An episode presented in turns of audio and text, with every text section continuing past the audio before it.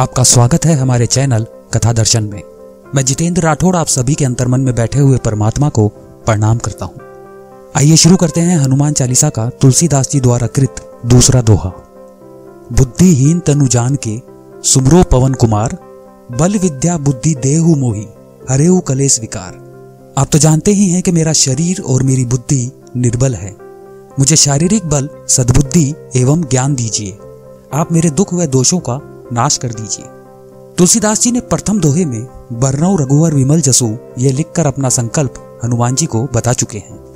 हनुमान चालीसा के प्रारंभ में गुरु वंदना करने के पश्चात उन्होंने हनुमान जी की वंदना करते हुए रामचरित्र लिखने का संकल्प किया। इस दोहे में वे हनुमान जी से प्रार्थना कर रहे हैं कि, हे पवन सुत, मैंने इतना बड़ा संकल्प तो किया है, परंतु मुझे आपकी सहायता चाहिए। आपकी सहायता के बिना मेरे लिए यह कार्य करना असंभव है। मैं भगवान राम के यश का गान करने के लिए रामचरित्र लिखने का प्रयत्न करूँगा, परंतु आपकी सहायता की ज़रूरत है। मुझको आप अपनी शक्ति प्रदान कीजिए तथा मुझे ऐसी विद्या दीजिए जिससे मेरी बुद्धि स्थिर रहे और मैं इस कार्य को कर सकूँ। आपकी सहायता के बिना यह कार्य मेरे लिए असाध्य है।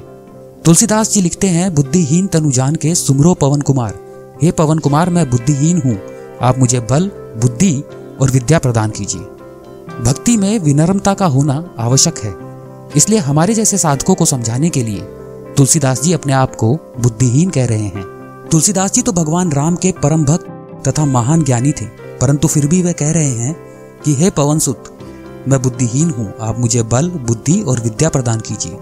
इस दोहे में तुलसीदास जी की विनम्रता स्पष्ट दिखाई देती है। भगवान ने मनुष्य को सीमा रहित इच्छा दी और शक्ति मर्यादित सीमित दी। शक्ति की अपूर्णता के कारण मदद की ज़रूरत पड़ती है और वह प्रभु को पुकारने से मिलती है। तुलसीदास जी ने प्रथम दोहे में अपनी इच्छा व्यक्त की, परंतु उनको लगा कि इतना बड़ा संकल्प तो मैंने ले लिया, किंतु शक्ति कम पड़ती है। इसलिए वे हनुमान जी से प्रार्थना कर रहे हैं कि, हे पवन सुत आप तो बल, बुद्धि और विद्या से परिपूर्ण हो। आप मुझे शक्ति प्रदान कीजिए। मैं दुर्बल हूँ और आपकी सहायता के बिना यह कार्य पूर्ण नहीं कर सकता।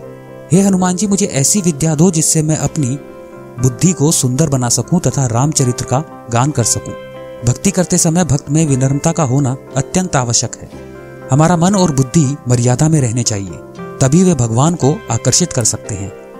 भगवान पर पूर्ण विश्वास होना चाहिए, तभी भक्ति की शुरुआत होती है। तुलसीदास जी आगे लिखते हैं, हरेव कलेश विकार। भक्ति में विकार को पहचानना, जानना और समझना आना चाहिए। विकार का जिसने योग्य प्रबंध किया है, उसका सौंदर्य खिलता है। इस प्रकार विकारों का योग्य प्रबंध करने के लिए तुलसीदास जी हनुमान जी से प्रार्थना करते हैं कि हे पवन कुमार, मुझे विकारों का ज्ञान नहीं है। आप मुझे उनका ज्ञान कराइए तथा उनको निकालने में मेरी मदद कीजिए। ऐसी मेरी विनम्र प्रार्थना है। आखिर क्यों विनम्रता से ही कार्य पूर्ण होता है? एक राजा थे, वन विहार को निकले। रास्ते में प्यास लगी, नज़र दौड़ाई। एक अंधे की झोपड़ी दिखी, उसमें जल का भरा घड़ा दूर से ही दिख रहा था। राजा ने सिपाही को भेजा और एक लोटा जल मांग कर लाने के लिए कहा। सिपाही वहाँ पहुँचा और बोला, ए अंधे, एक लोटा पानी दे दे। अंधे ने कहा, मैं तेरे जैसे सिपाहियों से नहीं डरता। पानी तुझे नहीं दूँगा। सिपाही निराश लौट पड़ता है। इसके बाद सेनापति को पानी लेने भेजा गया। सेनापति ने समीप जाकर कहा, अंधा, पैसा मिलेगा, पानी दे दे। अंधे ने फिर कहा, पहले वाले का सरदार मालूम पड़ता है। तभी चुपड़ी बातें बनाकर दबाव डालता है। जा यहाँ से, पानी नहीं मिलेगा। सेनापति को खाली हाथ लौटता देखकर राजा स्वयं चल पड़े। समीप पहुंचकर बुज़ुर्ग को सर्वप्रथम नमस्कार किया और कहा, प्यास से गला सूख रहा है। एक लोटा जल दे दें तो बड़ी कृपा होगी। अंधे ने सत्कार पूर्वक उन्हें पास बिठाया और कहा, राजन, आप जैसे श्रेष्ठ जनों का मेरी कुटिया में आदर है। जल तो क्या मेरा शरीर भी आपके लिए हाजिर है? और भी कोई सेवा हो तो बताइए। राजा ने शीतल जल से अपनी प्यास बुझाई और फिर बड़ी नम्र वाणी से पूछा आपको तो दिखाई ही नहीं पड़ता फिर जल मांगने वाले को सिपाही, सरदार और राजा के रूप में कैसे पहचान गए? अंधे ने कहा, विनम्रता के व्यवहार से हर व्यक्ति की पहचान हो जाती है। विनम्रता के कई मतलब हैं, जैसे अहंकार या घमंड न करना और अपनी कामयाबी और धन दौलत के बारे में शेखी ना मारना। विनम्रता न केवल आप में निखार लाती है, बल्कि सफलता का कारण भी बनती है। हनुमान चालीसा की पहली चौपाई में तुलसीदास जी लिखते हैं श्री हनुमान जी आपका ज्ञान और गुण अथा है। आगे के कर्मांक में उसका वर्णन है। कमेंट बॉक्स में जय श्री राम लिखकर हमारा उत्साह बढ़ाइए। आपको हनुमान चालीसा का यह कर्मांक अच्छा लगा तो इसे लाइक करें, अपने दोस्तों और अपने परिवार के साथ इसे शेयर करें।